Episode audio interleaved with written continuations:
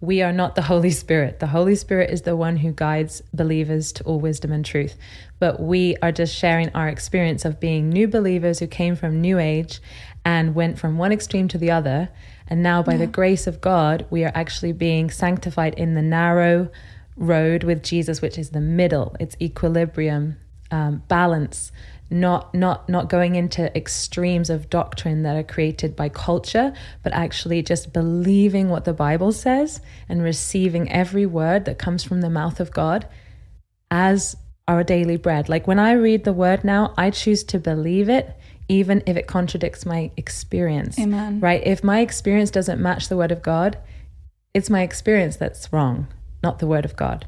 So um, i just see a lot of um, yeah, a lot of uh, emotion in the body, a lot of like carnal thinking that leads to um, different doctrines of man. I see like deliverance mania right now is like very on trend. And so, yeah, maybe we can talk about that because right. we both have experience with that. I really came to understanding all Paul ta- talks about in the New Testament is mind renewal. Yes. And putting on the armor of God. Now, that being said, you put on armor to protect what's coming from the outside. Mm. If you don't put the armor on, you can get attacked. Right. You can have things actually penetrate you. Mm-hmm. That's the point of armor. Right. So if there is a spirit there, you get it cast out, then you put the armor on forever. Right. But if you just if you keep putting armor on and there's something inside of you, it's not going to come out that way. Right. But so and I want to make it clear. If you just keep getting delivered, but you have no armor on. Right. And so that that's why I think there's such a and I want your take on this, and I do yeah. want you to speak to, if you don't mind, briefly, mm. your experience with deliverance, so yeah. people know that you do believe in it, because yes. we're not bashing deliverance. We no. believe in it. Yes. We think it's necessary for the believer. Absolutely. And I know you've seen a lot of manifestations, especially in baptisms you've done. So yeah. And, um, oh, it was just amazing. This is a miracle. It's like a spiritual surgery that no one can do except for God. Like, no one can do this except Jesus Christ. I was so lost and so blind. And He just saved me. He just came, reached, reached down from heaven and ripped me out of darkness. And I was born again. And I just knew that Jesus is the only way to God because He is God. He's the only way home. And I just cried. I mean, I spent the first three months of being born again on my bedroom floor crying, repenting, weeping, receiving His love, re- receiving His Spirit washing me receiving revelation. Oh, it was so amazing. So I, he, God knows, He knew my situation. I was living in the middle of nowhere in the Pyrenees Mountains in the south of France. I did not have a Bible, so the Holy Spirit was so thick around me, and Jesus was so close. It was a, as if he was like cheek to cheek with me every moment. like everywhere I would go was just here or here, and he was talking to me, and I would audibly hear him speak. And um, he's so good because he knew I didn't have a Bible, he would teach me the Bible in my sleep. So I would fall asleep and he would take me through a whole book of the Old Testament. He taught me the Old Testament. And I think that's really beautiful that he did that because I got to read the New Testament myself in a physical Bible, but he taught me the Old Testament first. And I believe he did that to teach me the foundations of his law, of who he is. He's the God of ages. He's the God of Abraham, Isaac, and Jacob. He's the Alpha and Omega, the timeless, endless God. He's not created. He's he's an uncreated being. So he wanted to show me his original um, his original covenant with the people of Israel, and then later I would I would read and study um, the New Testament, the New Covenant for myself. So anyway, I didn't have a Bible, so he taught me the Bible in my sleep. It was incredible. I would wake up like, I know the Old Testament, but I didn't know it was the Old Testament at the time. I just knew that I was receiving these incredible revelations about God's book. So he would take me in, in my dream into the book and he would take me to a specific book of the Bible, teach me the story like line by line, but then he would show me the mystery key inside of it afterwards. He would like break open the mystery key. So he showed me how the old covenant was a foreshadowing of the new covenant covenant and the connection between like the blood in the old covenant and the blood of the cross, Jesus' sacrifice on the cross. Just these amazing downloads that he was just showing me. I mean, this was the real spiritual download that I'd been craving with all these practices and channeling I was doing. I would just fall asleep and he would show me who he is. He would show me who I am, why we're all here. And um, later, when I would get a Bible, I realized that he was actually teaching me books of the Bible. So, God is amazing. There's no excuse to not know him. Even if you don't have a Bible, you just cry out for truth. Ask him, ask Jesus Christ to show you the truth, and he will. You know, you people say, What would you what would you say of people in like the Amazon rainforest tribes who don't have Bibles? They don't have an opportunity to know God because they can't read the Bible. So are they going to hell? You know, that's often an argument from atheists. To that, I would say there's no reason to not know God if you if you want to know Him, because you can just cry out and ask Him, and He will come, and His Holy Spirit will teach you the Bible in your dreams. He is unstoppable.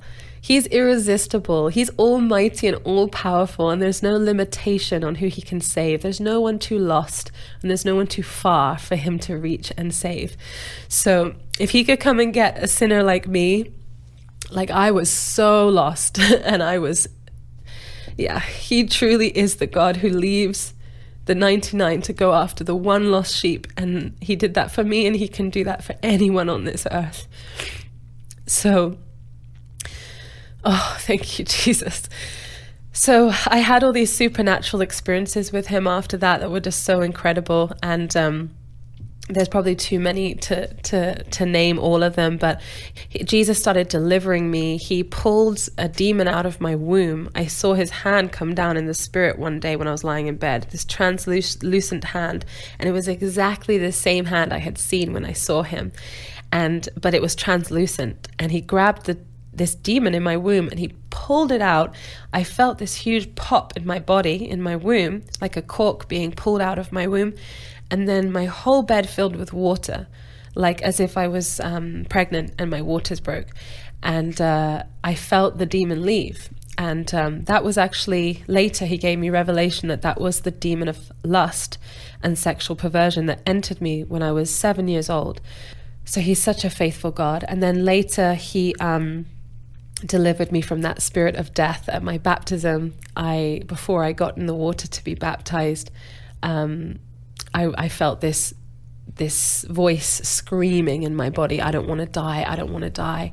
And um, he sent someone in to start praying over me. And when this demon left, I I could feel in my stomach this familiar spirit of death, this this this pain that's so so awful. It's so bad, it's almost good. It's so familiar that you don't want to let it go, but it's agony. And I knew that pain, and it was that spirit of suicide that entered me when I was 11 years old. So that left, and I jumped in the water and got baptized, and I was free and made a new creation in Christ. And I died with Him in the water and rose with Him in new life. What they think about religion and who they think Jesus is and just cry out to Him for yourself.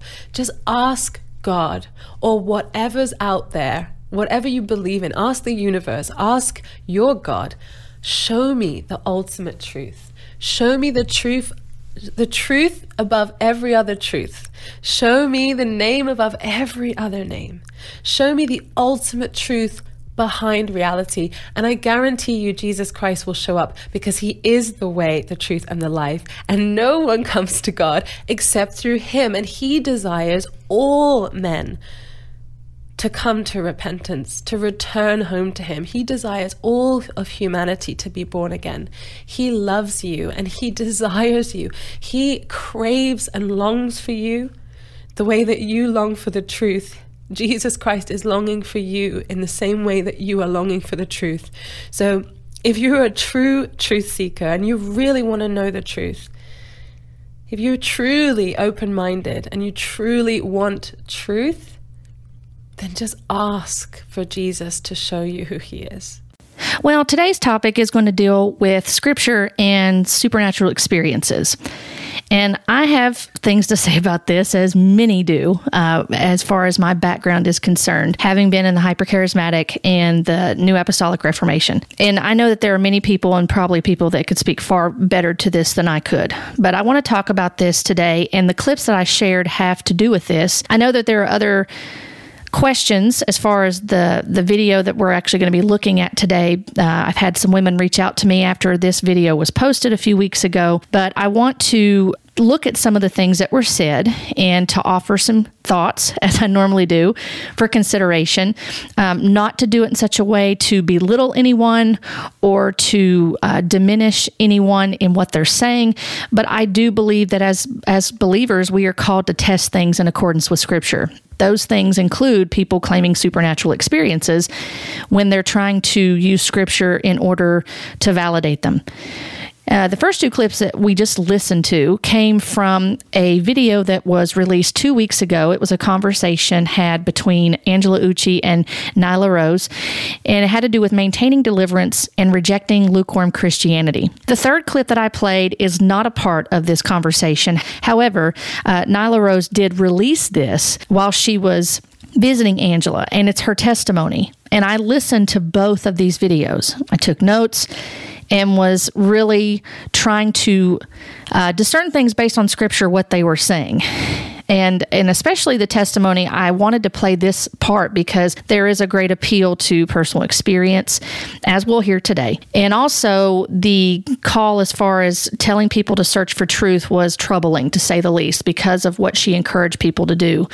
And i hope that that is evident in what you just heard. I want to be fair because there are things that she's saying that are truthful that are pointing back to jesus. However there is a great appeal to personal experience in order to validate or to solidify someone telling the truth about something.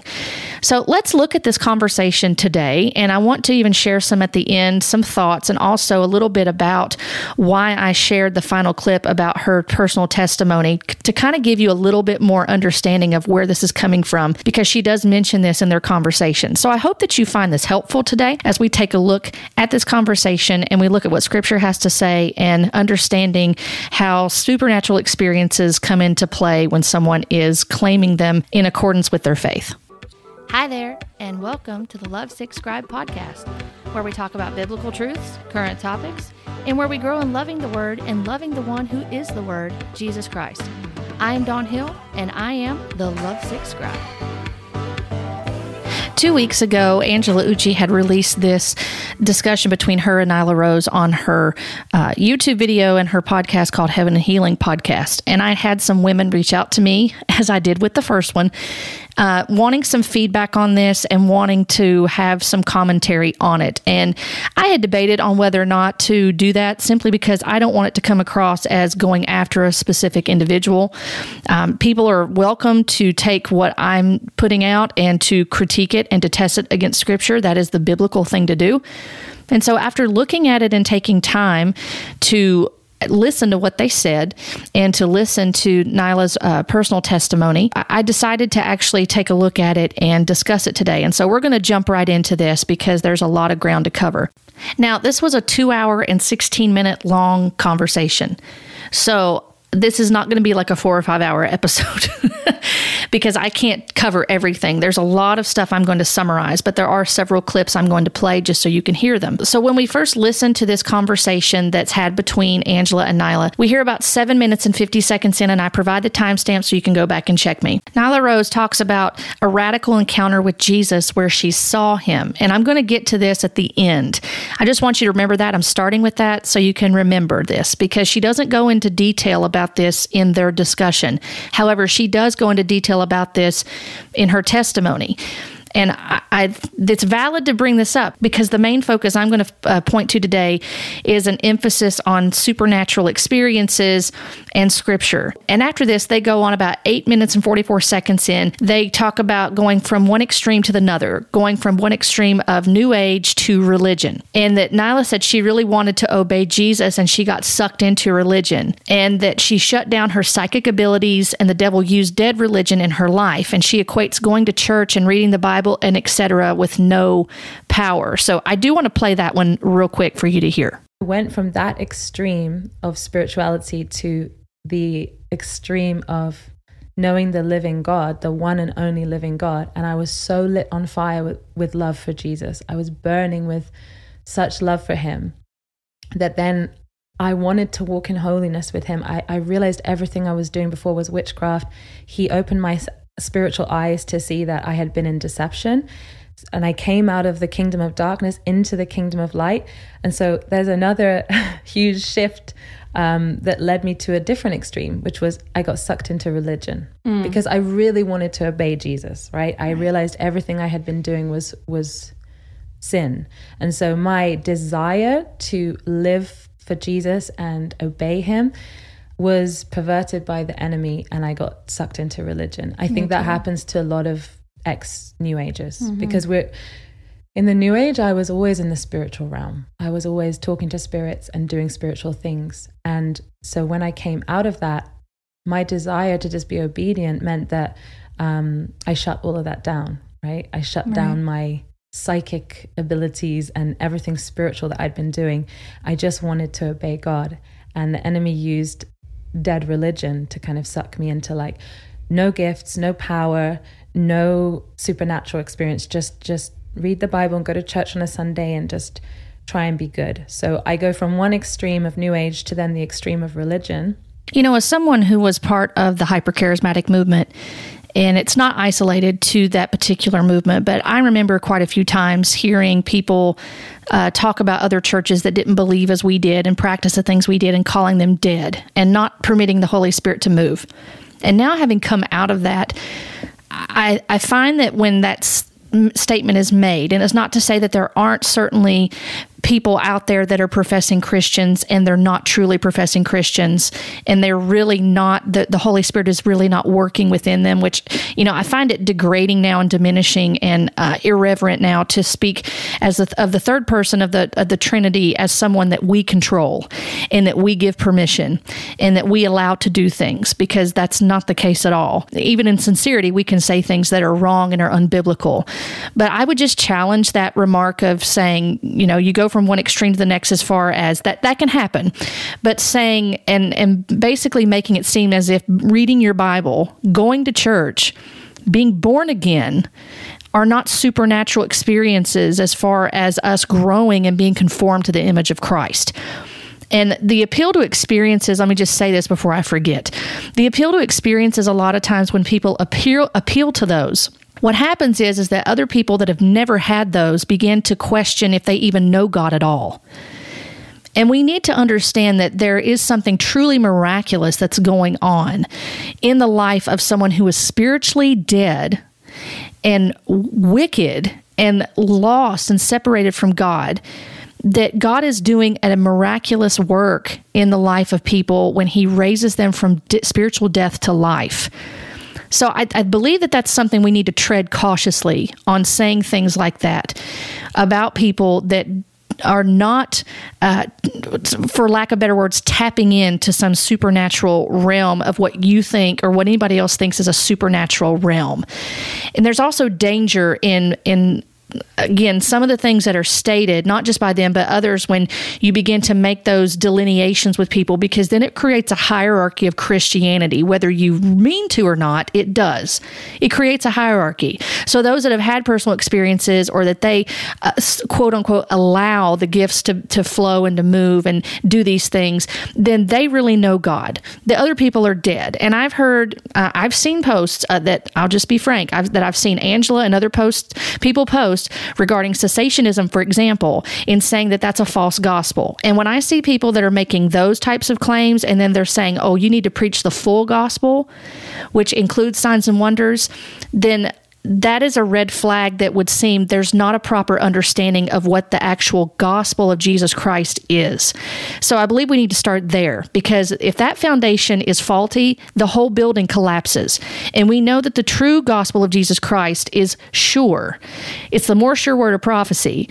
And it's a firm foundation that the apostles and prophets laid with Jesus Christ as a chief cornerstone. And I'm sorry, I'm going to get long winded today, and there's lots of stuff I'm going to cover. There are links I'm going to share for resources as I normally do, because I find referring you back to solid biblical teaching rather than simply my opinion on things, which I will give my thoughts on things, but I'm always wanting to provide solid biblical teaching for you to go back to and encourage you to do Bible study on your personal time and to be part of a local church. Believers are supposed to be part of a local church and they are supposed to be being fed by a biblical, a solid Bible teaching pastor that is submitting to the Word of God. I'm just throwing that out there so that we're all on the same page with that. As we go on, she she talks about this, and a little over 10 minutes in, they talk about going to the charismatic extreme, and that now she is in an equilibrium. Nyla's in an equilibrium or middle ground, and they do talk about wanting to be corrected and sanctified and going into the biblical middle that is narrow and that not focusing about the gifts that the focus is um, is supposed to be on the giver not the gifts again these are things i've heard before and i appreciate that they're wanting to submit to correction according to God's word, to be sanctified. I appreciate all of that. Uh, the, the thing is, though, is that when people are wanting to state things that are pointing back to scripture, there can be a lot of pushback with that, and we're we can all be guilty of that. Uh, that we don't want to receive that because of pride, or that we think we know better, or uh, even when you first come out of certain types of belief systems and movements, that you can go through this cage stage type phase. So we want to be teachable and again, that's where getting into a local church, getting under solid biblical teaching where you have pastors, elders that you can talk to that are going to help you, guide you, lead you, correct you when, when needing correction, or maybe that you can um, speak to them about questions or things. And certainly, if, if you start to see things infiltrating the church that are reminiscent of what you came out of, a good, healthy environment is when you're able to have those discussions and commun- and, and such they talk about all this going from one extreme to the next. And uh, Angela says uh, about 13 minutes in, she says to test everything with scripture. And I agree with that. I amen that and I agree with it. And Nyla says having intimacy with God is important, not taking our theology from YouTube videos. And uh, they disagree with heresy hunting. I'm actually going to provide a link uh, below. I'm not going to talk about this today because, again, a lot of ground to cover. But I'm going to provide um, a recent podcast link that, uh, that was uh, done, and it had to do about distinguishing error from heresy because that term is loosely used and not everything is heresy. And so we need to know our terms because words matter and definitions matter. But they talk about that, and I agree with them too. Do not get your theology from YouTube videos. These should be supplements. Again, going back to a local church, doing your personal Bible study, getting under a pastor that's teaching the Word of God and helping you to understand what it means in context. That's valuable and vital for you as a believer. According to Nyla, when division is involved, the devil is involved. About 16 minutes and 45 seconds in, uh, I, I, played this earlier, so I won't play it again, but they talked about reading the word and choosing to believe it, even if it contradicts your experience. And Nyla mentions deliverance mania, which, uh, again, there are points in here that I agree with, uh, that, that there certainly is deliverance mania. Uh, they also touch on the extremes of cessationism and charisma- charismatics, which I won't go into that today. About 18 minutes and 40 seconds in, they discuss about the lukewarm Christian mindset that holds on to sin, and they mention about legal rights are created and, and coming out of agreement with the spirits and the sin, and that she has uh, been able to maintain. Nyla says she's been able to maintain her deliverance. Now, they do mention several times about coming into agreement with God's word, which I'll be honest with you, the first thought that came through my mind was it sounded like word of faith. When I hear someone say that, coming into agreement with God's word, I, I want to ask, what do you mean by that? Because if we agree what scripture says in context, that's one thing. But when you begin to appropriate scripture for something you need and you're decreeing and declaring that, or you're saying that you're using that as, in a way, kind of like an incantation to keep demons away or things, I think that we need to evaluate what we're doing. And I'm not saying that's what she was doing, but I am making a point of saying that if that when you say you're coming into agreement and then the legal rights talk, that's not in scripture, by the way. That that teaching of legal rights is a deliverance teaching that's been around for years. And I've talked about this ad nauseum on other episodes. I, I would like to know where the teaching in Scripture that born again believers have indwelling demons and that casting demons out of Christians is the instruction. If again, if they appealed about 16 minutes in, 1645 about scripture being the final authority uh, and that even if your experiences don't fit that that scripture is the ultimate authority then i have to ask okay well where is this teaching because this teaching is not found in scripture about born again believers and this is something that is worth contending for my friend because I believe that by continuing to perpetuate such teachings, it's diminishing the gospel, it's diminishing the power of the Holy Spirit, it's diminishing the the call of progressive sanctification, it's diminishing the power of God. And this is a serious matter. And then when people are being deceived, and Nyla mentions this about people basically continuing to go for the extreme that she talked about, going for deliverance all the time. She said she did this, doing self deliverance and such. I appreciate she acknowledged that. But then when you're finding a middle ground and you're still saying, well, Christians can still have demons that are indwelling them, then the burden of proof is on you to show that in Scripture. And that was not shown in this conversation. Uh, I agree with their statement of Scripture as the final authority, as I said, and an experience contradicting it is wrong, but there seems to be a disconnect here in their conversation. And I'm not sure if they're they're seeing that or not. About 23 minutes in, Angela did not settle into the hysteria of deliverance due to the Holy Spirit, is what she stated. And then I played the other uh, clip a few minutes ago at the beginning, around 23 minutes and 45 seconds in, where they talk about mind renewal, about having your mind renewed by the Word of God. And Angela mentions about Paul the Apostle, and, and, she mentions the armor of God and that we are to put it on. She says, if you do not have the armor on, you can get penetrated by the devil and be attacked from the outside. Again, where does it say that in the passage? And where does it say that when you put the armor on, if you don't have a demon cast out first, that you can't get the demon out? Because they said that as well. So, scripture, please, for for that teaching. I, would I would like to hear that. Uh, and and again, there's a appeal to personal experience with this. They both appeal to personal experience with this and your experiences are to be tested even though you say that scripture is the final authority, you cannot use scripture and make it conform to your experience. And that's what happens in this type of movement. And I was guilty of that before. Whenever I had something, or I would pull some random verse out and think that God was giving me some sort of prophetic revelation on it that was not even in the passage. And many people do that in this movement that claim to be prophets that that's a this is a separate topic, but people will claim all kinds of extra biblical mystical revelation on a passage, and if anybody was to read that passage on their own in in a room closed off by themselves, would they get that same interpretation? And there's a problem when we begin to have these multiple different revelations about one particular passage, but yet the original meaning of it and the original intent by the author is not sufficient. And that's unfortunately what happens in these types of movements. This is not denying biblical spiritual warfare.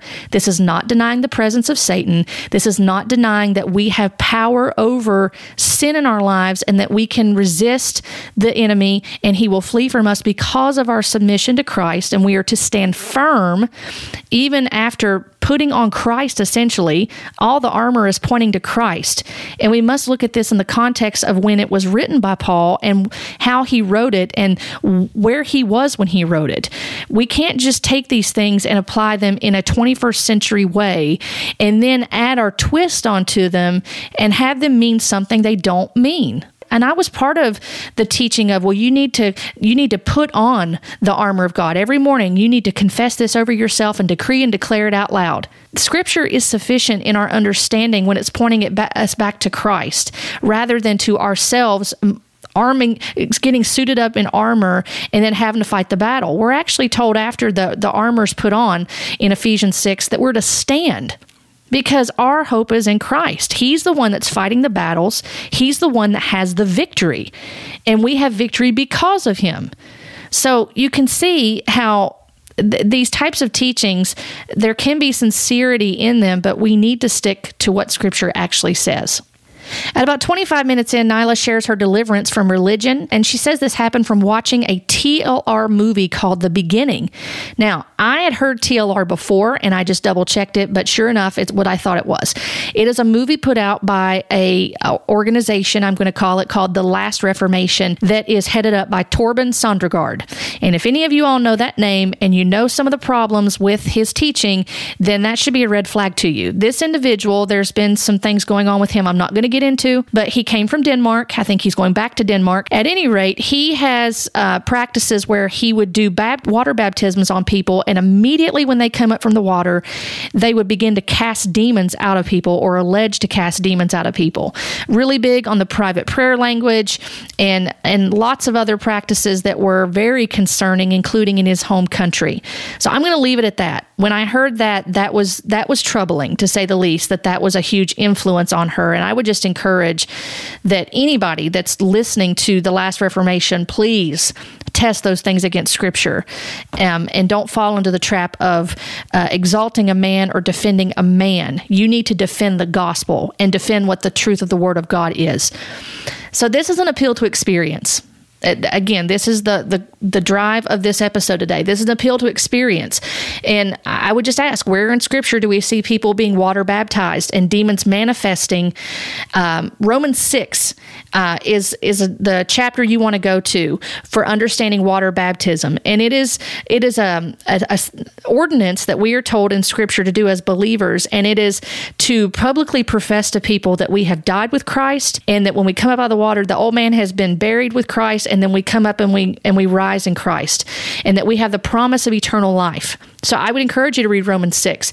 And it is really troubling when I see people doing water baptisms, and I've talked about this in an episode before.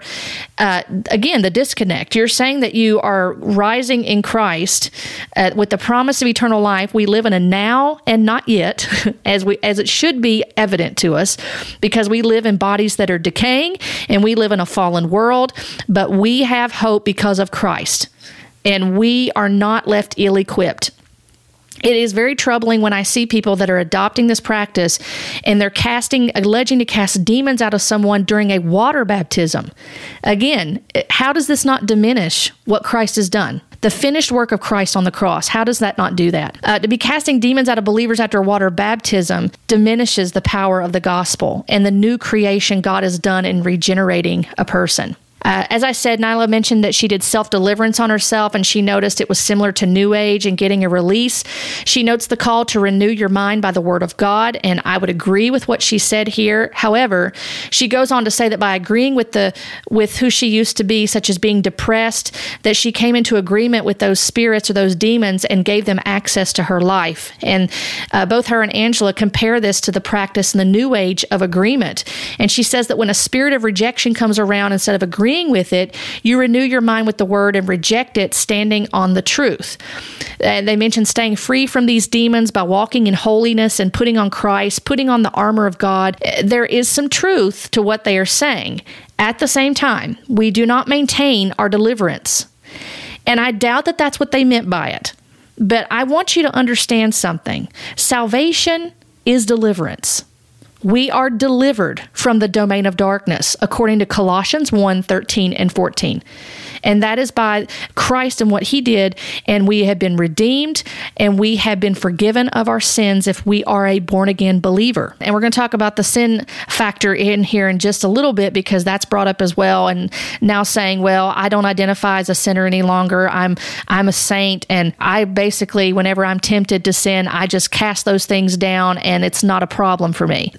There's some issues with some of this teaching because th- there are things we can't get into today just because because of time's sake, but there are teachings from the Keswick movement. There are things of Jonathan Wesley where, yes, he was a, um, a there were things that he taught that were solid, but there were also doctrines that he grabbed a hold of of perfectionism that went too far. There are things that you're going to find um, Charles Finney. There are other th- uh, beliefs that have gone around that are very problematic, even Pelagianism, and they're not. It doesn't sound like they're doesn't sound like they're adopting Pelagianism with sinless perfection. They do acknowledge that you sin. It's just the way that they're going about it. It almost seems like, well, they're doing it, uh, and they again. I want to be fair because I don't believe that's what they're trying to say, but it, it, comes across that way. Well, I, I just know the power that I walk in, so I'm just able. It's just easy now. It's like water off a duck's back, essentially. I think that many of us as born again believers would disagree with that. And just because I acknowledge that I have a sinful nature, and uh, Romans 7, and I'm getting ahead of myself, but Romans 7 even talks about this. That does not mean that I don't believe in the power of God. And that's something that's stated in this conversation that those that uh, continue to acknowledge that that sinful way, that they're basically trying to find however much they can sin without going too far and things. There's false dichotomies that are made all throughout this conversation that w- uh, we need to be fair. And, and I, that goes both ways. I need to be fair, they need to be fair. So I want to acknowledge that. But that was something that was stated. And um, though there is some truth to what they're saying, I just want to point you to one example. And this may seem extreme to, to some, but I'm going to point it out uh, because there is an article that Kenneth Copeland has on his website, and it talks about the prayer of agreement. So, when you look on his website, for example, about what is the prayer of agreement and how do I pray it, that he says that a prayer of agreement is one that is based on God's word, whether it be for salvation, healing, finances, or deliverance. God's word addresses every life issue. And once you locate the scriptures that apply to your situation, you simply declare those scriptures over it, always thanking the Lord for his answer according to his word, and continuing to go on talk about the prayer of agreement. So, I, I want to point that out as an example uh, when someone says you just need to come in agreement with God's word, I think the good question would be, what do you mean by that? What do you mean by that? Do you do we agree that God's what God's word said is the truth and that we know how to properly apply it to our lives? Or are we doing it in such a way that is questionable? Uh, that's something I think is good to ask on all sides when you have anyone say say something like that that's causing a little bit of confusion or not bringing clarity. Uh, they do talk about the formula for deliverance. And Angela made a statement of saying that Acts uh, shows, which there's only two accounts actually in uh, the book of Acts where there are demons that are cast out. This is not very prevalent that this is going on according to Acts. And then in Paul's letters, she talks about Paul lays it out very clearly about how to get rid of demons and then to walk in freedom uh, according to what the word says. I would just like to know where did Paul tell believers to cast demons out of other believers? Because that's not in scripture. That's not in the epistles that we read. Again, there's an appeal to scripture in this. There's also a, a great appeal to personal experience and I, I want to be sympath- I'm sympathetic and compassionate the, on that to a point that ends where it begins to diminish the gospel and it begins to use scripture in a way that it was not intended. And there are several times that scripture was used in such a way that I have talked about again on several episodes where it's misappropriated and it's not in the proper context of what they're saying and or the word doesn't mean that. She talks about and they talk about a Christian can have a demon. We can have whatever we want. That's free will. And she goes on to mention how Jesus told people that he healed, Your faith has made you whole. Now, I want a brief note on this because when you go to look this up about what Jesus meant by that, I found this on gotquestions.org and I want to read this to you. It says, When Jesus said to certain people, Your faith has made you well, he was saying that their faith, their confidence in him, had been the means of their restoration.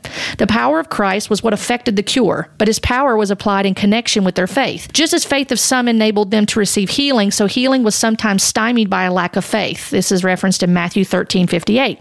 In the same way, salvation comes to a sinner through faith. Everyone who is saved must believe, but it is the power of Christ that saves, not the power of faith. Faith is only the instrument, not the power itself. In other words, the value of one's faith does not come from the one who expresses it, but from the object in which it rests, referencing Mark 10 52 and 11 22. Ultimately, healing is not contingent upon the quality of one's faith, but upon the healer. It was through Christ that the woman in Matthew 9 was able to receive a bodily peace as well as a spiritual peace. And I want to also note something here that apart from Christ, we are bound to sin. Scripture points this out. It plainly states this in Romans 6 16, John 8 34, and Romans 7 23. When we are apart from Christ, our will is bound to sin. Apart from Christ, our will is bound to sin. Now, I have heard solid Bible teachers say it regarding sin in the born again believer. It's not that you're sinless, but you will sin less. As a believer because of progressive sanctification and because of the Holy Spirit working within you. At about 35 minutes in, uh, Nyla says the Holy Spirit led her to look in the New Testament every time Jesus healed or delivered a person. The person uh, was pointed back to their faith, and she says God wants us to understand the power of our agreement. Well, my question would be what about those who were healed without having faith? because there are accounts in scripture where people were healed and they had no faith. They had zero. I mean, you think about um, the the man at the pool of Bethesda, where multitudes were gathered to be healed, and Jesus chose one man to heal, and this was very interesting. Jesus asked the man if he wanted to be made well, and his answer was basically based on an angel being able to carry him into the pool, and that he wasn't fast enough to get into the water. God extended grace to this man. He had no faith. He didn't even know it was Jesus who had healed him until much later, and this account's found in John chapter five. So that's one account that we see. We we also see the man born blind in John 9. He did not ask to be healed. Um, he was chosen to be healed. This was an example of God's grace. And again, these are examples that are used in this gotquestions.org article. So I, am going to reference that to you and, and, provide the link for it. But this man was born blind. And in the case of this man, um, Jesus dealt with the physical problems separately from dealing with the spiritual need. And then the man in John 9, the, the man born blind, later comes to a full realization of who Jesus is. And it exercises faith in him in verse 38. So this had nothing to do with their faith or them coming into agreement. This was an extension of God's grace being shown. So I'm going to offer that for pushback uh, because that that what she's saying does not match up. Again, be very cautious and and test when someone says, "What do you mean by agreement?" And and she may not mean a word of faith thing, but I think that she needs to be aware that that's a potential. And word of faith is heretical teaching. It is a heretical teaching because of the things that they teach. Uh, the faith is not in your faith. Faith is in Christ. He is the object of our faith. I think these ladies would agree with that, but I just want to point that out. When you begin to say your faith is is in your faith, that's word of faith, um, and that needs to be marked and avoided. About 41 minutes in, Nyla had deliverance done before, but she cites casting out a demon and not renewing your mind and the demon coming back. And, the, and what she cites is Matthew 12, 43 through 45. I have addressed this several times, including in the interview that Angela and Taylor did. So you can go back and listen to that if you like. I will provide the link to that podcast episode as well. But uh, just be clear uh, when Jesus said this in Matthew 12, this was before the giving of the Holy Spirit. Born again believers are not empty. And so they also mention this. Um, she co- Angela covers her bases about 42 minutes in. She asks the question of the argument that born again believers are not empty. And Nyla says that this gets into inner and outer courts. Now, I don't know where she's getting that from, and it could be from teaching such as Pagani or Saldivar, other things. That whole statement of, well, a Christian can have whatever they want, that's an Isaiah Saldivarism. So, again, I mean, these little quippy statements, they're not based in truth because a born again believer does not belong to themselves. They are bought at a price. We live in, and again, we live in a now and not yet. There is still that sinful nature that we have to contend with, but we have the Holy Spirit to help us. Romans 8 13 talks about that the Holy Spirit helps us to kill sin. He helps us. And so this is not about you coming into agreement and confessing or proclaiming or declaring a certain passage over you and that that's just going to be easy peasy. Oh, if you just were in the secret place. My goodness, I don't if I could have a dollar for every time I talked about the secret place when I was a prophet in this movement, I'd probably have a lot of money in the bank. But nobody even knows where the secret place is. That's just a joke. At any rate, I mean, the, these things that are said to sound deep and profound at times by any of us, but the truth is that we need to get back to the Word of God we need to get back to it in the proper context and understand that there is power in the Word of God. Um, regardless of what our opinion is about certain things, we have to continue to submit ourselves to the Word of God and obey what His Word says. And these ladies also stated that, and I appreciate them st- stating that. We got to get to it in the proper context. And my concern is that there are things that are being said that they've been influenced by deliverance ministries and and teaching these these verses improperly. So they do cover that about uh, the, she doesn't want to get into the inner and outer courts, and if we agree with the Spirit, we give it access. Again, this whole agreeing thing. I actually, on a side note, came across this recent reel actually this morning from Taylor Scroggins, and she talks about that she left astrology because uh, she realized that coming into agreement that actually the astrology was correct because demons could tell your future, tell your death, tell if you had sickness, and she said, "Well, Jesus doesn't give us sickness, and we don't have all these problems." And I came out of agreement with those things because they were powerful. Well, first of all, demons are not omniscient. And God is the one that numbers our days. He's the one that knows how much time we have on this earth. And I'm just going to say this up front. I may say it again during this podcast. And this is going to be a little bit longer podcast. So thanks for sticking with me if you're still here. But I'm going to say this this entire teaching on Christians, ha- quote, having demons and then trying to create these beliefs and these doctrines of telling people how to maintain their deliverance and that you can give demons access and, and, by coming into agreement with them and legal rights which again there were no bible verses that were used to affirm this because there aren't any to affirm this. This type of teaching gives sovereignty to satan it gives sovereignty to Satan. And, and sometimes it even gives sovereignty to us because we have free will and we can control and we have power to do this, even though we'll say that the Holy Spirit has power and he has authority. But yet we'll, we'll tell people that are professing Christians, well, no, you have free will, so you can let demons in. Well, who is sovereign here? And then when you're telling people, well, I I left astrology or whatever you left because I've I realized that there was power in that and that uh, that it was basically declaring when my death would be and, and all these other things and and and sickness and I just don't want to declare that that stuff over myself. I would encourage you to read scripture and to see um, that there were apostles that got sick. There were apostles, for example, that got beaten, they got persecuted, they were killed for their faith. Are you going to say that that God wasn't sovereign over those things? That sovereign that God wasn't sovereign over Stephen being stoned to death because of his profession, bold profession of Jesus Christ. One of the things that is really avoided in these types of movements that I came out of is suffering and that we don't want to hear that. We want God's, we want to live the, our best life now, and we want God's, what we deem as God's blessing. What we don't realize and what we won't um, admit many times is that in God's sovereignty, when He permits, because nothing goes through His hands without Him knowing about it, when there are things that come to us, that there could be things that are being used to sanctify us, to draw us closer to Christ, and to realize who is sovereign and who has the authority and who we are submitted to because we are under authority. And there is this massive push to constantly claim your authority and you walk in power and you walk and and sad to say there's a lot of people claiming that right now. There there's one particular example I can think of that's not related to this, but there's a tragedy going on right now that I noticed online and it's it's terrible and there's been all this decreeing and declaring and and prophesying and such and irreverently referring to God in such ways that I I pray that this person uh, has mercy from God extended to them because it's it's awful. But there's just such a, a, way that really Satan is made sovereign, and that God's sovereignty is diminished, and that our free will is elevated. And be very cautious about those types of teachings. Be very cautious and make sure that you're going back to what Scripture says in context.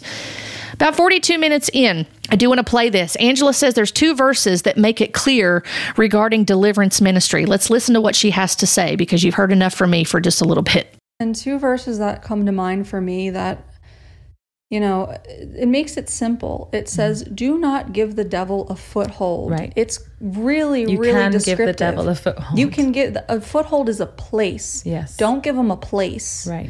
And now people will do mental gymnastics around that. Mm-hmm. Oh, that just means this. It just means that. It's like, mm-hmm. how about we just read what it says and take it at right. face value, like the rest of the word. Right. Okay, let's do that then. There's one other verse that she mentioned I'll get to in just a minute. But the Ephesians 4:27, again, another one I've covered. I covered it on their deliverance talk that she had with Taylor. And uh, just to, to, put, to drive this point home, if you do a Bible study on this and you take God's word at face value, and that includes looking at the Greek and Hebrew if you really need some proper understanding on it and listening to solid Bible teachers on the matter that know Greek and Hebrew, then you're going to know that place there is not a geographical location, it is an opportunity. And this is not word semantics, this is called Bible study. So that's the gentle but firm pushback I'll give on that. And she also references 1 Peter 5 8, stating that the devil can consume you. Uh, I would encourage you to please do a Bible study and to read this on your own time and see that Peter told these believers how other fellow believers in the next verse, in verse 9, were under the same type of suffering.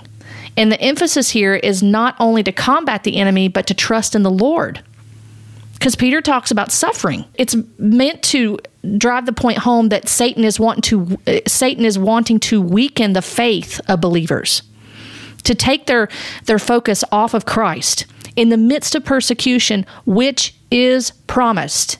You can try to say that you can not going to come into agreement with certain Bible passages so you don't have to suffer through persecution. Good luck with that. Because Jesus told his own disciples, his apostles, they would be hated and if they hated him, people will hate us as believers when you are professing and confessing the truth. And let me just say this too. Just because someone calls your th- your belief into question or my belief into question, that is not persecution. That is called being tested in accordance with scripture. That is not persecution. If your teaching or your practice and your belief is being tested and scrutinized in accordance with Scripture and, and being judged with righteous judgment, as we are told in John 7 24, that's not persecution. So that's something we all need to get away from. Oh, I'm being persecuted because people are saying such mean things about me because I actually came out and said something online.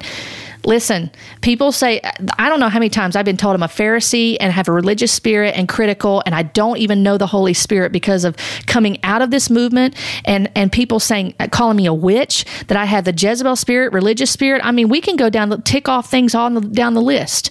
And yeah, those things hurt.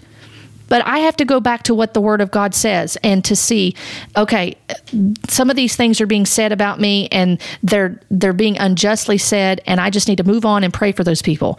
And then there are other things that I need to continuously be willing to go back and, and judge my conduct, to judge what I'm saying, making sure that I'm agreeing with Scripture, not trying to get Scripture to agree with my opinion. And in deliverance ministry, there's a lot of this going on. People are trying, again, they're trying to get scripture to conform to their experience. And I would just say, please go back to the Word of God. Please make sure that you are testing these things and truly being humble about them. There are many things that I experienced in this movement, and I had to go back and say, those are not biblical and I reject them. It does not matter how real the experience was. It is not found in Scripture. It did not glorify Christ and it did not bring me into sanctification, further sanctification. And I had to repent and reject those things and have my mind renewed by the Word of God and realizing I don't need a supernatural experience to validate me as a Christian. I don't need to audibly hear the voice of God or, or, claim to hear audibly the voice of God in order to validate me having true fellowship with God. At any rate, uh, 44 minutes in, they talk about Christians having a demon and using the example of Ananias and Sapphira. I would like to say, note the passage and what it says in Acts 5. Peter held Ananias accountable for his actions, not Satan. Uh, it does not say that Satan entered Ananias, and we are never told that this same thing was said to Sapphira. Now, Nyla makes this comment and says they both were filled with Satan. That's not what the passage says. And it never says that Satan indwelt uh, Ananias. Now, when we if you want to look in the gospels for example, it makes it very clear that Satan entered Judas. Judas was not a Christian. He was not. He was known as the son of perdition, and he was chosen by Christ in order to fulfill the scriptures so that he would be betrayed by Judas and that he would be sent to the cross for our sins, for the atonement of our sins. He was not a believer. We have no idea if Ananias and Sapphira were true believers or not, or if they were believers that were being disciplined by God because they lied to the Holy Spirit. The third person of the Trinity. What we do know is that not only did they lie to the Holy Spirit, a demon was not cast out of Ananias. If Satan had entered Ananias, why did Peter, who was speaking on behalf of the Holy Spirit, why did he not cast that spirit out? He was struck dead because he submitted to the wickedness of his heart that agreed with Satan's nature. They're, they then appeal to personal experience. So Nyla says that a Christian can have a demon, but has no excuse to have a demon. So about 48 minutes in, uh, they talk about walking in holiness and purity, and that you have you are to have no open door, and that doors are open to demons by sin.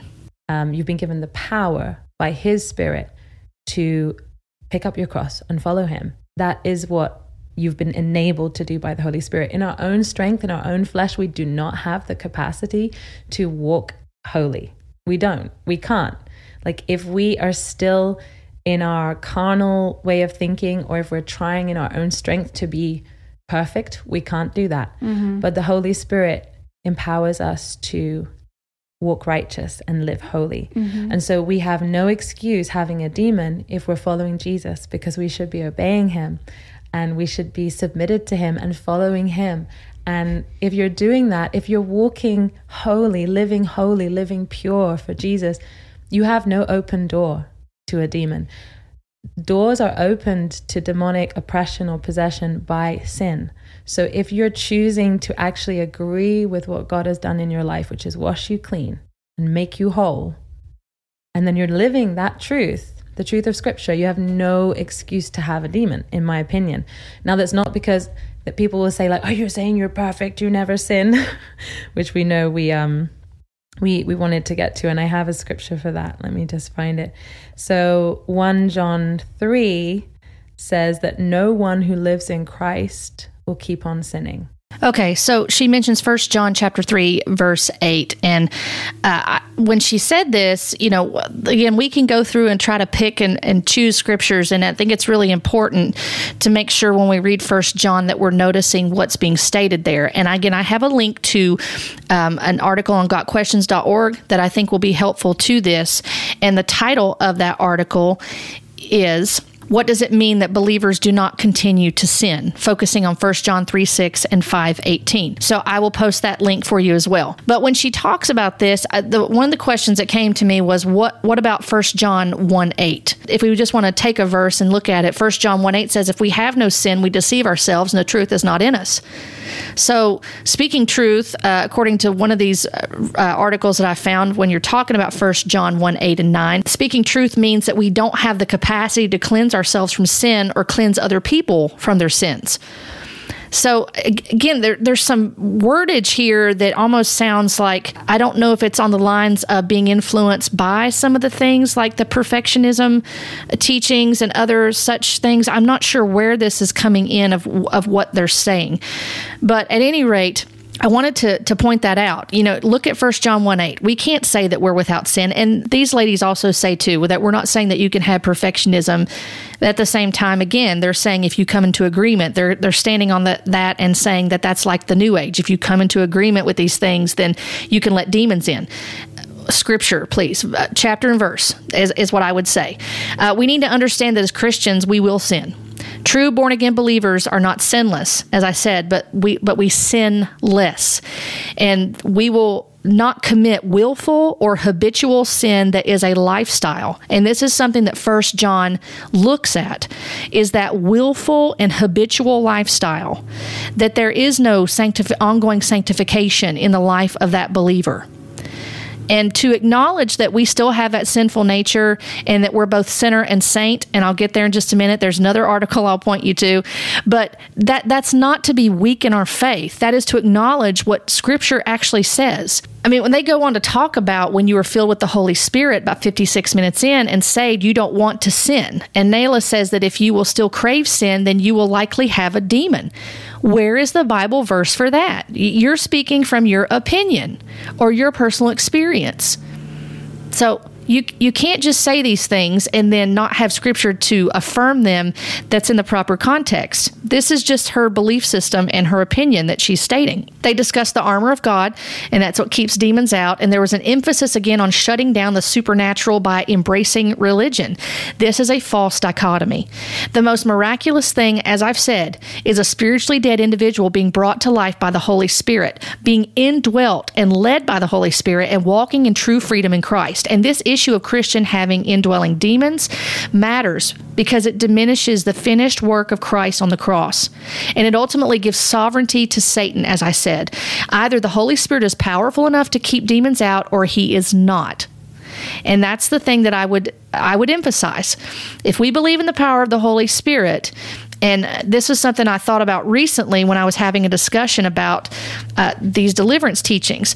There is such an emphasis on doing the greater works, like John 14 says, the greater works that Jesus did. We're going to be like Jesus. We're going to do greater works than him.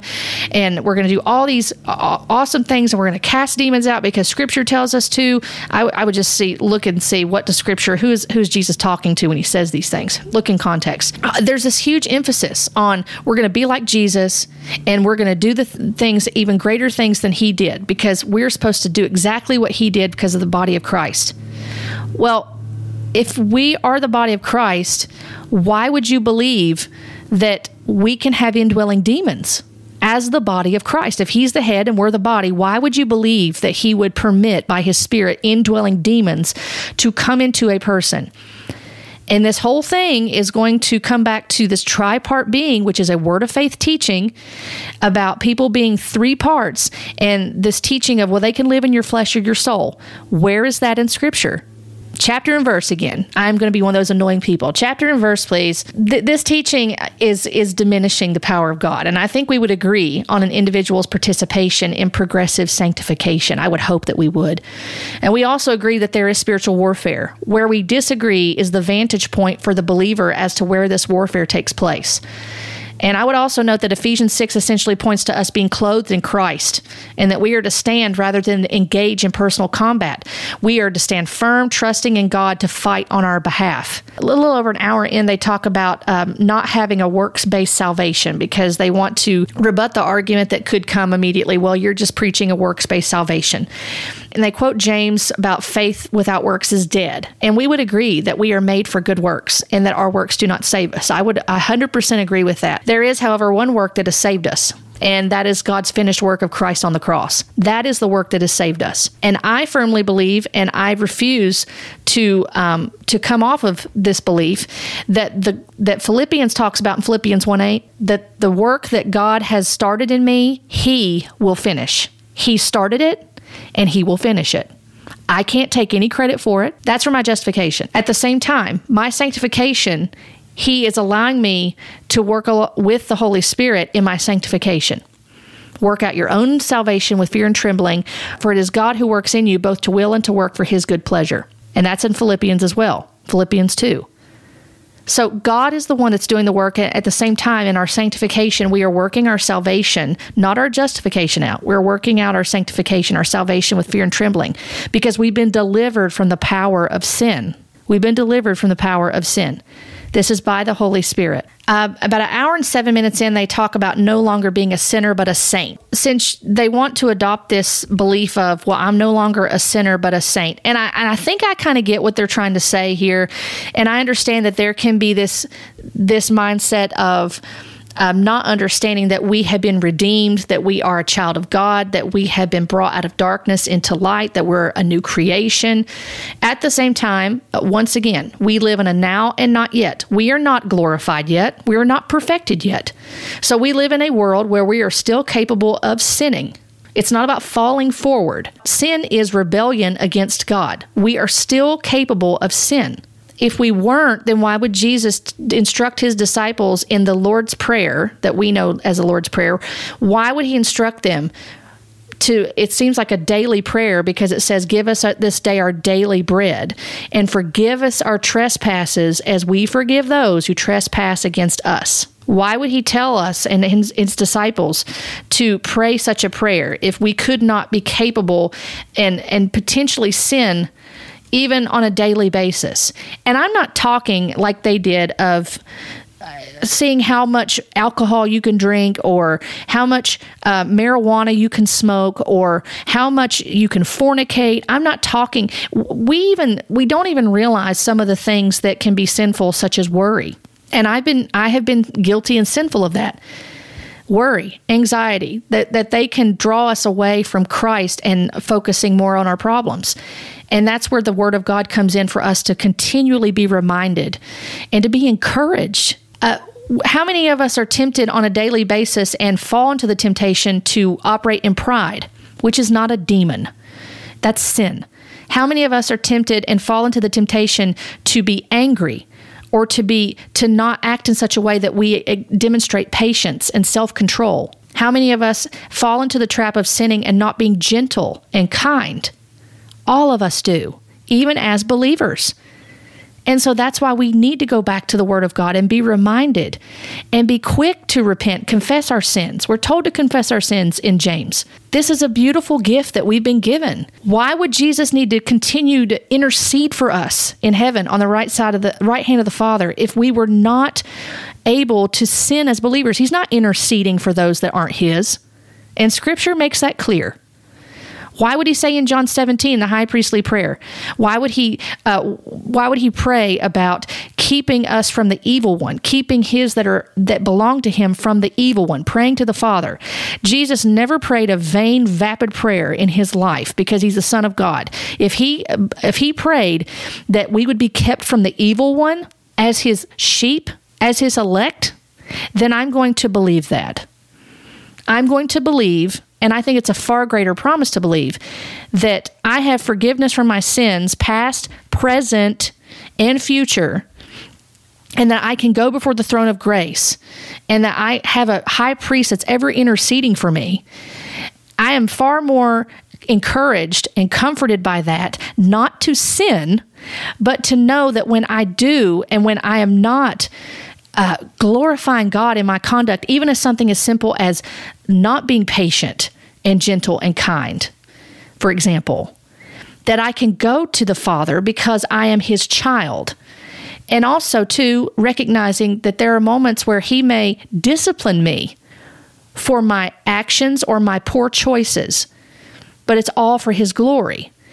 I am far more comforted by that truth that's in Scripture than to continue to ever entertain the thought that demons could enter me as the temple of God and as a born again believer, and that I would need deliverance, and that, oh, I just need to watch and make sure I don't have a crack in a spiritual door because a demon might come in, and then I may need deliverance done rubbish. I refuse to believe that sort of teaching ever again. As they went on, they talked about being both sinner and saint, and they referenced Romans 7 and uh, called it into question as far as uh, Nyla said that the, the church has been teaching it wrong, essentially, and that Paul is speak is um, not speaking of himself as a born again believer. Uh, she mentions about him saying that he was the chief of sinners in Romans 7. Let me just bring some clarity. He did not call himself the chief of sinners in, in that passage. That was actually in 1 Timothy chapter 1, verse 15. Either way, he speaks of himself in the present tense, not in the past tense. Now, there are some people that believe, if you look in commentaries, they will argue from the standpoint that Paul was not talking about himself as a believer, that he was talking about someone else. And then there are people that hold to the teaching, yes, in fact, he was talking about himself. If you read it in the progression of Romans 6, 7, and 8, it makes sense. So, I do have an uh, article, I believe, about that as well. And I just want to point this out. This was an article I found on 1517 is the name of the website where it's uh, simultaneously righteous and sinner, an introduction. And this author talks about uh, Romans 7, 15 through 20, stating, and it states here, What am I doing? I do not understand, for I am not practicing what I would like to do, but I am doing the very thing I hate. But if I do the very thing I do not want to do, I agree with the law, confessing that the law is good good. So now no longer am I the one doing it, but sin which dwells in me. For I know that nothing good dwells in me, that is, in my flesh. For the willing is present in me, but the doing of the good is not. For the good that I want, I do not do, but I practice the very evil that I do not want. But if I am doing the very thing I do not want, I am no longer the one doing it, but sin which dwells in me. And at the same time, Paul says in Romans 8, there is therefore now no condemnation for those who are in Christ Jesus, for the law of the Spirit of life in Christ Jesus has set you free from the law of sin and of death. So this uh, article makes a note of saying Paul did not speak of himself in the past tense here. He spoke in the present tense that um, he was an active sinner, in fact, not in theory. The apostle confesses that in his flesh he's a slave to the law of sin and death, yet at the same time, in the present tense, through the Spirit, he's a slave to Jesus Christ. Something else to consider is that um, not only is he speaking in the first person here in Romans 7, but this is describing someone who desires to obey God's law while hating sin. And um, noticing sin in himself, recognizing it, and in serving Jesus Christ with his mind. And Paul makes it clear in earlier verses, such as in Romans 1 and in Romans 3, that none of these things um, comprise an unbeliever. Unbelievers are not aware of their sin. The only way that you can be aware of your sin is by the illumination of the Holy Spirit. Because if you're in bondage to sin, you don't want God. So, Paul is actually describing someone, it would seem, that wants to obey God, that wants to follow God, but recognizes that there's another member at work and it's his sinful nature, it's his flesh. But he recognizes who his Savior is. Um, they go on to talk about um, that people have asked her, So you don't sin? Nyla s- says this, and her response is, No, I can sin. I just choose not to sin because of free will. Again, that's placing the power on you rather than on the Holy Spirit. That that may not be what was intended, but that's the way it sounds. About a, an hour and 34 minutes in, they mention about Romans 13, 14 to put on Christ, and they say it is telling us we have to do something. I would agree that we are to be transformed by Christ, and grace does not give us a pass to allow for sin. But again, that's a false dichotomy being made. They uh, talk about the biggest problem is self possession. About an hour and forty three minutes in, holding on to being a sinner. That's that's what Nyla says is the biggest problem. What if people uh, do things that they don't view as sin? Would be my question. Uh, what do we do with the prayer Jesus told his disciples to pray that includes the daily prayer to forgive us? I've already mentioned that. They talk about renewing your mind with the Word of God. I would agree with that. A little over two hours in, uh, they mention about the same power of the Spirit is able to resist sin. Well, if they believe this, then why is he not powerful enough to keep out demons? See, see, there there are things that are said, and, and they're said in sincerity, but I, we need to follow them out in Scripture that pretty much sums up the gist of what was stated. There were some things that were said repetitively um, throughout this discussion, and, and I've said things repetitively throughout this. this this uh, episode today so that happens but i wanted to end with some thoughts and then uh, before i do that i want to circle back around to the beginning of nyla's testimony because i think it's worth mentioning uh, because there was a lot of things that she shared. I have a lot of compassion for the things that uh, some some things, that traumatic things that she went through in in growing up and such. Um, she is was in an occult background, and she had a lot of occultic practices that she engaged in. She was heavily entrenched in it.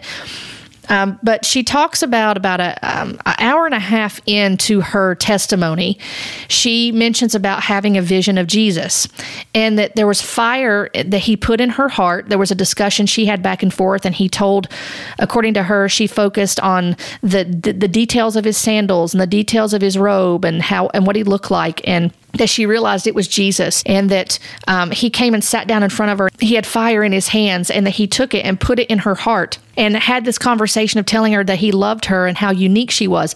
Now, mind you, this is when she is very much she's into witchcraft. She's into doing all of these the womb uh, womb magic and blood uh, blood magic and and all this uh, womb worship and, and all the things that she's talking about, believing she was a goddess and such.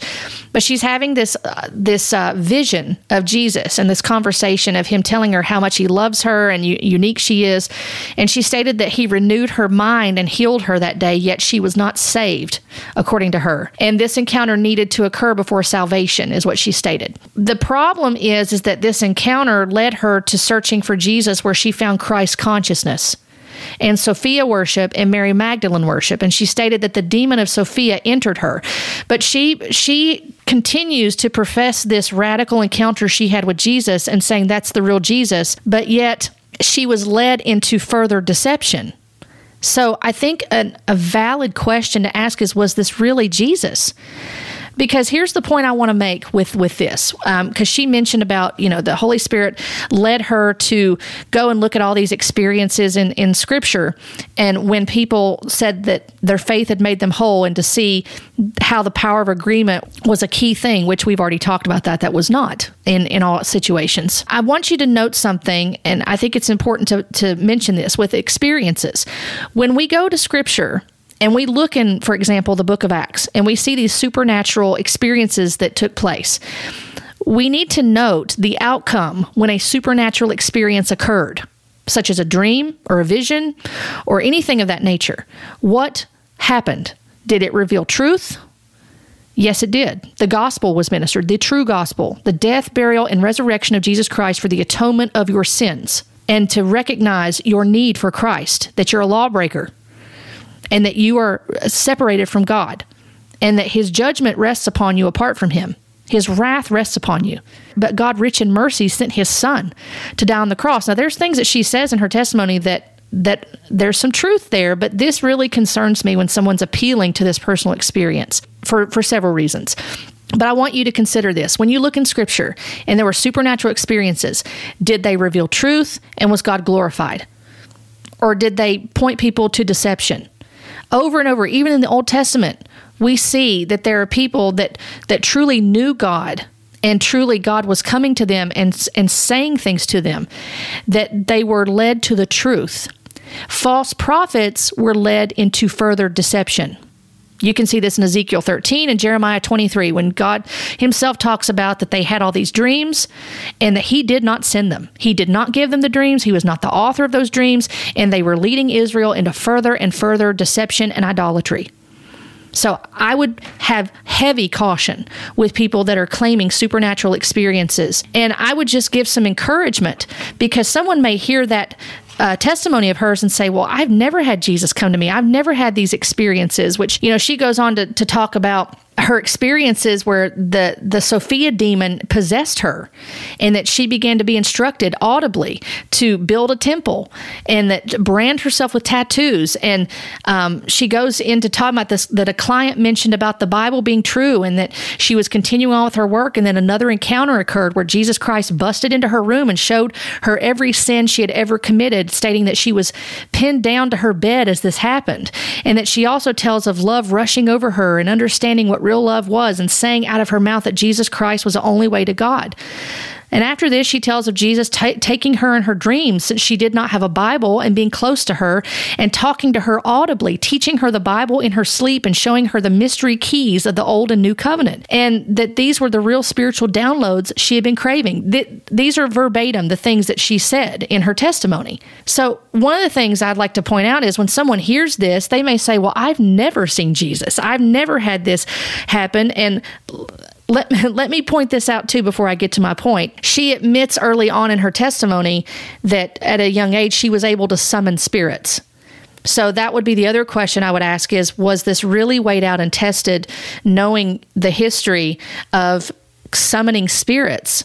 Because she was crying out for weeks, wanting the truth and telling, screaming at the sky, she said, for weeks and telling God that she wanted the truth. And then this spirit comes. Was this really Jesus? She was not led into salvation. She was not convicted of her sin at that point. She, there was a flame that was put in her heart, but yet she was led into Christ consciousness, Sophia worship, possessed by a Sophia demon, according to her, and led into Mary Magdalene worship. Would Jesus do that? Would Jesus give a vision that would lead someone into further deception? Is that what scripture shows us? The the thing that I do want to point out when she was telling her testimony, I was reminded when Jesus comes to his disciples and Thomas puts his hand on Jesus' side because he had been doubting he put his hands in the holes of his hands. And Jesus makes a point to, to say to him, Blessed are those who have not seen and yet believe. So, dear believer, if you're listening to this and you're thinking, well, I'm less than because I've never seen Jesus, I've never heard an audible voice, I've never had any of these experiences, those things don't mark you as a believer. They're, and they're certainly not the benchmark of you claiming that you have true intimacy and fellowship with Christ. His finished work on the cross is what marks you as a believer. His spirit indwelling you from the moment of salvation and sealing you for the day of redemption is what marks you as a believer. It's His work and His testimony that seals you and affirms you as a believer. And blessed are you who have not seen and yet believe. That is true faith. we have not seen and yet we believe that Christ did what, what the scripture t- attests to that he did, that it testifies of his work, and we believe and we have great hope to look forward to in eternity. And we cling to that hope right now, even in this fallen world, as we're continuing to be sanctified by His Spirit. The thing is, with these closing thoughts, I want to pose, and again, thank you so much for staying with me through this longer episode today. The very thing that these ladies are arguing for is what we say Scripture states and what Christ has done. Christ has set us free. Colossians 1 12 through 13. I wanted to read this uh, from a commentary I have in a, a study Bible. This is from Philip Melanchthon. To be in darkness is not to know God, not to experience or even know for sure that He is angry with sinners, but that He also forgives their sins. In fact, it is not to know what sin is. Human reason does not know what righteousness is, because it imagines that God can be appeased by uh, our works. So the argument is not, was your experience real, but does Scripture agree with it? That's what it comes down to. Because scripture, in spite of any of our lip service, mine or yours or anybody else's, as a Christian, scripture is the final authority and it is sufficient. I don't have to have, and neither do you, any supernatural experience that we have to tell people about in order to validate our walk and our being called as a born again believer. Our faith is in Christ. The Holy Spirit is doing a work in us to where He is conforming us to the image of Christ. He is most certainly the helper, but He's also God. And we need Him to help us and to lead us and to guide us into all truth. And I am most certainly a saint, but I also have a sinful nature that will not be dealt with until I die. And that's something else that we need to remember too. We're in a fallen world, and all of us are going to die. You can't come into any agreement where that's not going to happen. Our physical bodies that are still, can still be fleshly and carnal, are going to die. That's part of the curse. But we have hope of eternal life. And that's what we cling to. We cling to Christ. And so I would encourage you to go back to the Word of God, to study it in context. Make sure that you're continuing that to renew your mind. These women said about renewing your mind. I agree. Renew your mind with the Word of God in context. Test everything that you hear come from someone, including me. Test everything. Nobody is above correction. No matter how um, wild and how extravagant their experience is, if they're not willing to have it tested, that's a problem. No one is above testing and no one is above correction. And with that, I'm going to end our time together today. I hope that you found this helpful. I want to be gracious and kind, yet firm, as I have said before in other po- episodes. And I, I just want to point you back to the truth of God's word. And I do want to, one final thing, I do want to agree with things they said.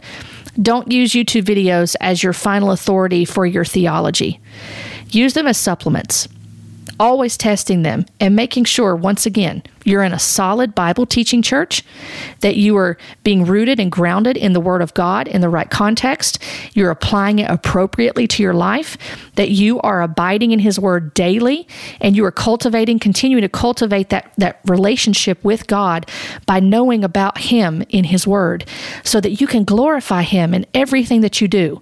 And in those moments when you don't, because those moments will come that you have the Holy Spirit who brings you to quick, hastening conviction, and that He draws you back to God, and that you cry out to God and ask Him, God, forgive me, Father, forgive me. I recognize that I've sinned against you, and I ask that you would conform me, that you would continue to refine me, and that I would glorify you in all that I do. Help me by your Spirit and by your word to know in the way in which I should walk, because His word is a lamp to our feet and a light to our path. I look forward to our time together again as we look at another topic. Until that time, be blessed today by the truth of God's word. Thanks for joining me on this podcast. If you would like to connect with me, you can find me on Facebook and Instagram. You can also email me at dawn at lovesickscribe.com. If you've enjoyed this podcast, I hope you'll consider leaving a five star review and that you'll even share it with others who may benefit from the information provided. If you also like reading, you can subscribe to my blog at lovesickscribe.com, where I release weekly blogs that correlate with the podcast episodes. I've enjoyed our time together today, and I look forward to our next time together as we dive into biblical truths, current topics, and where we grow in loving the Word and loving the one who is the Word, Jesus Christ. Blessings to you.